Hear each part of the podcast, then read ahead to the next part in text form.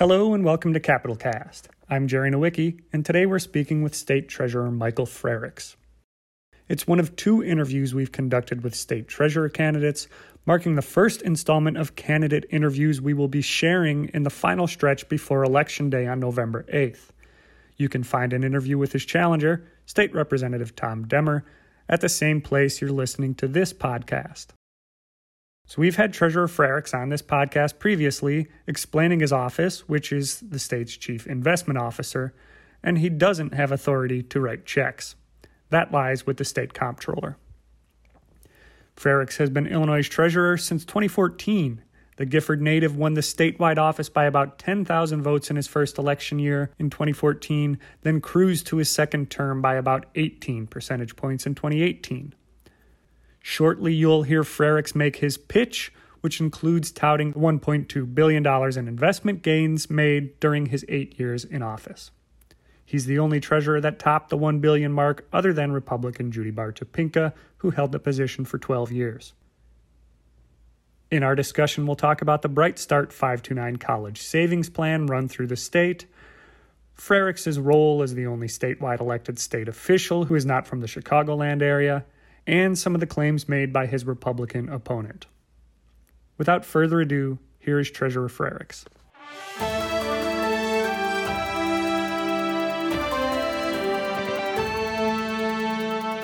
First of all, welcome to Capitol Cast. Thank you for being here. Um, a while back, you were on here and we talked about what it is that the treasurer does. Uh, would you like to just refresh our listeners' memory on that? Yeah, I love to tell people I have the best, least understood job in state government. We're the chief investment officer for the state of Illinois. We invest uh, about $26 billion in state funds somewhere around $15 billion in pooled municipal assets. We also help families save through 529 college savings accounts approaching $17 billion. So I like to say that we make money for the state and we give people the tools they need to invest in themselves, whether that be their college savings programs, uh, through our new program we set up to help people with retirement savings, or another new program to help people with disabilities have a brighter future. And then one of the bigger things the office that many people experience is we are a consumer advocate, fighting every day to get money from financial institutions, banks, large corporations, insurance companies that they're holding on to, but that belong to our citizens. We want to get that money back into their hands. So, what have you done with this? This will be your your third term. So, what have you done in the first two uh, that has warranted you getting another one from the voters? Well, in terms of our investments, we've earned a record setting $1.2 billion in the state's portfolio. We increased our weighted average maturity. So people understand the longer the weighted average maturity, the greater the investment returns. We've continued investments in Israel bonds. We've convinced the General Assembly to expand our investment opportunities to help units of local government. In terms of our unclaimed property, we've returned a record shattering $1.5 billion we took an antiquated, paper driven process and made it electronic. We eliminated paperwork to make it easier to claim money, and we instituted automatic claims payments without the need to even file a claim. Some of our other investments, our Illinois funds portfolio is triple A rated, better than the state of Illinois. With our college savings, we inherited a broken 529 Bright Start program and took it from worst to first. We did that by firing our outside manager. We hired a new one, slashed fees, and required to offer better savings options. As a result, we've saved Illinois families over $100 million in fees. We have been gold rated for five years in a row by independent analyst Morningstar. And the result is a dramatic increase in savers and amounts. Funded plans grew from 387,000 valued at about $7 billion, to 824,000, valued at over $16 billion. So those are some of the things we have done, some of the things we want to expand upon you know, with another four years. So you had mentioned the Bright Start 529 um, many Illinoisans may be noticing negative returns over the past year. And what what do you have to say to people invested in that? And, and, and I guess what's the role? I know it's an outside manager, but is there a point of concern in that area? Yeah. We have an outside manager doing this, but our funds over the years have outperformed the market. They are good funds, and that's why independent analyst Morningstar has given us their highest rating, a gold rating five years in a row. There are only two other programs in the country that achieve that rating. We've worked very hard to reduce fees. We also make sure that as children get closer to graduation, we have options to take them out of equities and more into safer bonds. So when you're younger, you have more tolerance for risk. As you get closer to your high school graduation, we try to encourage families to reduce that risk. But there's always risk in investments, and we encourage families to measure their own tolerance for risk when they make investments. Another thing you had mentioned was increased Israel bonds. What is what what is an Israel bond and what does that mean for Illinois? Israel bonds are issued by the state of Israel. We want to make sure that our portfolio is diverse. It meets that requirement. We want to make sure that our investments are secure. Israel has never defaulted in nearly 60 years of issuing these bonds. We want to make sure that we get a good return. We get a better return with Israel bonds than we do with other treasury notes or other investment options out there. So we're proud to support the only democracy in the Middle East, but we do that because it is secure, there's a good return, and diversifies our portfolio. Okay. So you come from the General Assembly. Obviously, um, how have you worked with them to implement changes in the uh, Treasurer's office? And is there anything you're going to work with them on in your third term, should you be given one? Yeah, we've worked with the General Assembly to change our investment options, convince them that there are investment options out there that don't carry significantly more risk, but can get us a greater return. That's how we've been able to realize over $1.2 billion in interest income for the state of Illinois. We've gone to the General Assembly and worked in a bipartisan manner to make it easier for people to claim their own money.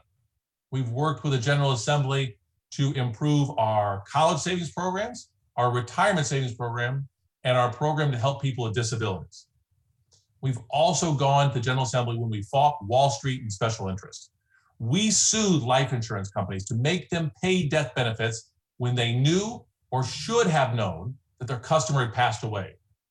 We've returned nearly $60 million to grieving families, widows, and orphans as a result of that legislation. We audit insurance companies to force them to tell us who they have not paid so that we can find them and make sure their wishes are honored. Okay, so uh, your opponent, Representative Demmer, has sponsored a bill in the General Assembly looking to merge the comptroller office into the treasurer's office. Um, is is is that something well it'd be a constitutional amendment so is that something you'd encourage the voters to vote for if it gets to that point it's a long way away it needs three-fifths approval in the general assembly but also why put the comptroller in your office rather than vice versa i guess that's a question for leader demmer but i'm glad to see that uh, representative demmer has finally come to my position on this uh, not only do I support this, I have supported this. Back when I was in the state senate in 2011, I voted to give the voters this chance to merge the two offices. We passed that out of the Senate. I supported it when I ran for treasurer, when I ran for reelection, and I still do. I think we can find savings by merging the offices. Um, I also think that the office of treasurer has predated the formation of the state of Illinois. It's an office that people understand, it's a title they know. Um, so if the voters had an opportunity, the General Assembly put this on the ballot, I would continue to be supportive. And how would you implement it? How would it save taxpayer money uh, should it happen? I think if you merge the two offices, you could definitely find immediate savings in redundancies. You wouldn't need to have two chiefs of staff, two general counsels, you wouldn't have to have two different communications departments. There are lots of savings that you could immediately have but the two offices are in the Illinois Constitution. It would require a constitutional amendment, and that would require the General Assembly putting on the ballot and the voters voting for that. But if that's what the voters wanted, we would work to find the maximum amount of savings in merging these two offices. Okay, so um, going back to Representative Demmer, uh, his one of his uh, things he keeps repeating on the campaign trail is your remarks regarding the graduated income tax and that uh, it might warrant a conversation on uh, taxing higher levels of retirement income.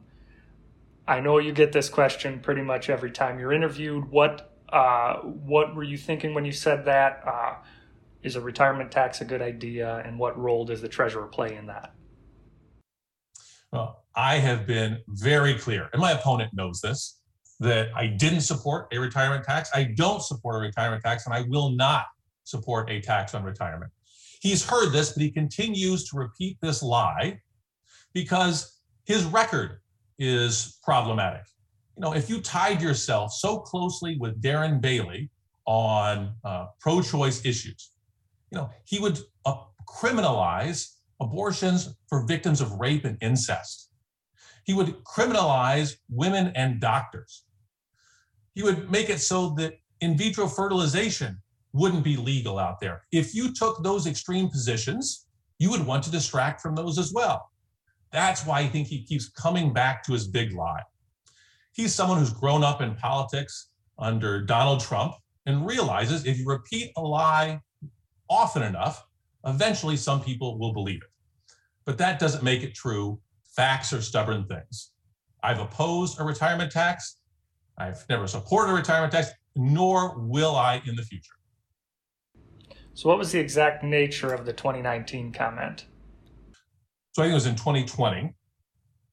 I was having a debate with Todd Maisch from the Illinois Chamber of Commerce, and Todd has been an opponent of elected officials' uh, pensions. And quite frankly, the reason we don't support a retirement tax is not to protect those elected officials, but to protect those teachers, those firefighters, those police officers who have worked and are living off of a not so generous pension. So just pointed out to Todd his hypocrisy here that he wanted to tax attack those pensions, want to tax those pensions. Uh, I'm opposed to that, but that if he really wanted to, he should support a graduated tax. Got it. So um, I don't want to continue to stay on the opponent, but the, uh, Representative Demmer says he's challenged you to debates. Um, is there a plan to debate? Have you received his requests? I have debated every opponent I've ever had. There are plans to debate uh, Representative Demmer, but I think he realizes, even in Republican polls, that he is polling far behind. This is a stunt. It's a stunt to attempt to get some free publicity. We will debate. We are open to talking about this, but we're not going to do it on his terms. No candidate for statewide offices organize their own debates. They come from media outlets, they come from other organizations, independent organizations that invite both candidates. And when real organizations, when real media outlets invite me, I respond in the affirmative. When my opponent puts forward a stunt, I don't participate in that. And you can tell this is a stunt because there's also a candidate for treasurer running on the Libertarian Party. If he really believed in exchange of ideas, you should ask Representative Demmer, why didn't he invite the Libertarian? Why didn't he invite the write in candidate? And the answer is this is just a stunt from a desperate candidate. So, in the race, you have a, a major fundraising lead. How does that make your effort for reelection easier? Is it just a uh, blessing of incumbency that that those uh, you're able to raise funds easier, or why why are you think how is it why is it easier? Why do you have that lead? I think it's easier because we have success in this office. People around the state, organizations around the state have seen how we've raised more than a billion dollars for the state of Illinois. A billion dollars that didn't have to be raised in taxes or a billion dollars in cuts that didn't have to be made to things like our schools, our roads and bridges. They see how we've turned around a failed college savings program, made it one of the best in the country. We've set up new programs to help people have a retirement with dignity, to help family members give their child with disability a better future. They see how we've stood up to the life insurance industry and other large corporations to return more money, records amounts of money to Illinois citizens. And I think that's why I have a lot of support. Okay.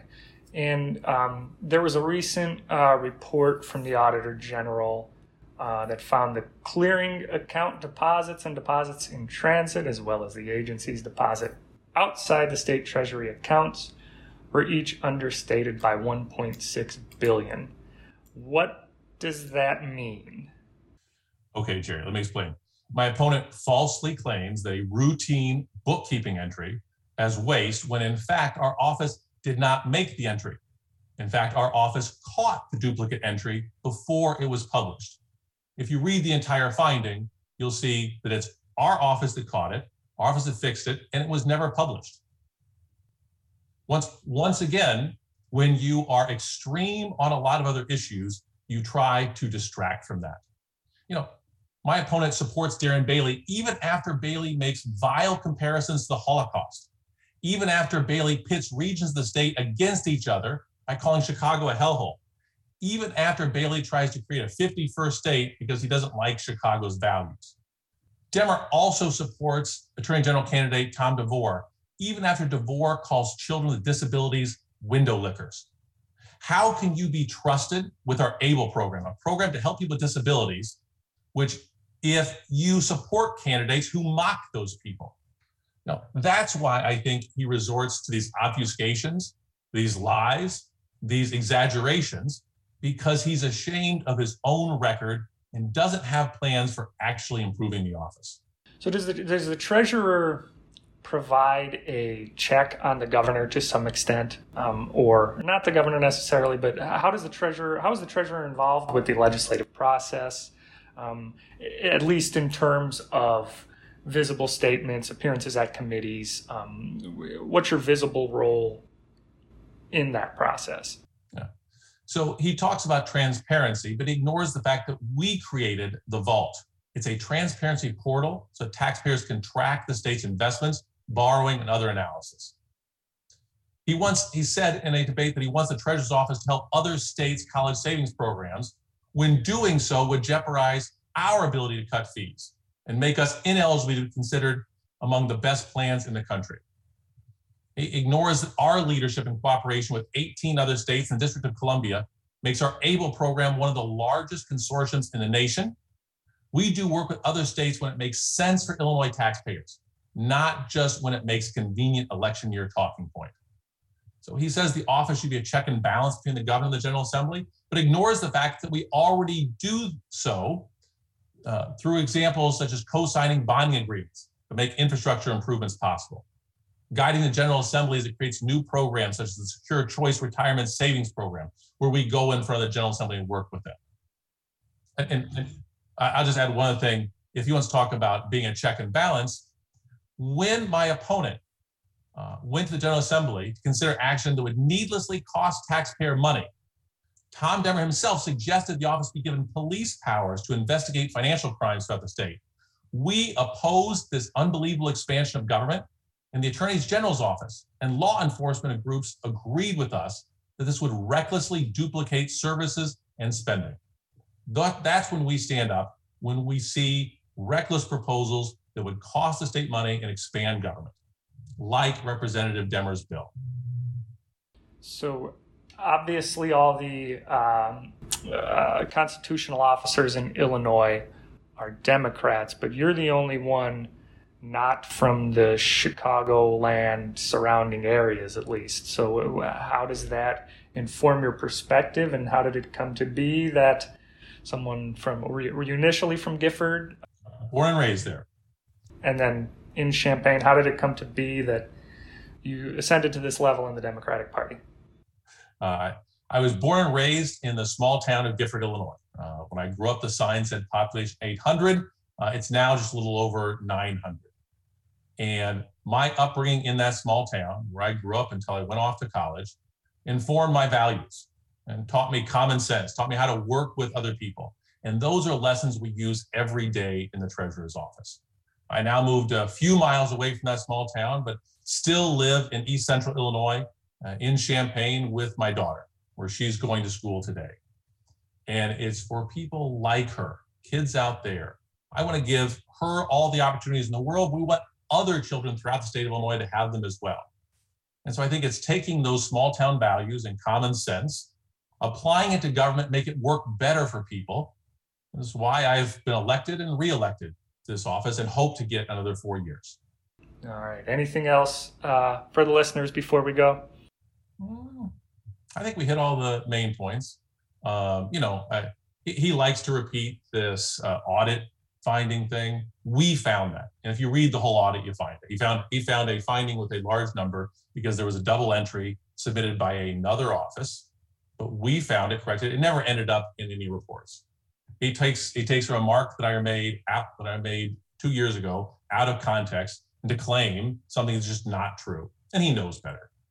But you know, when you support vile candidates, if you support candidates making reprehensible statements, you know, you will want to distract. You'll want to tell lies. You'll want to be on the offensive because he can't really defend his own record. A record of being 100% against choice, criminalizing doctors, making illegal in cases of rape and incest, supporting policies that would actually limit families' ability to have children through in vitro fertilization. You know, opposes common sense gun, gun reforms that will keep our children safe in our schools.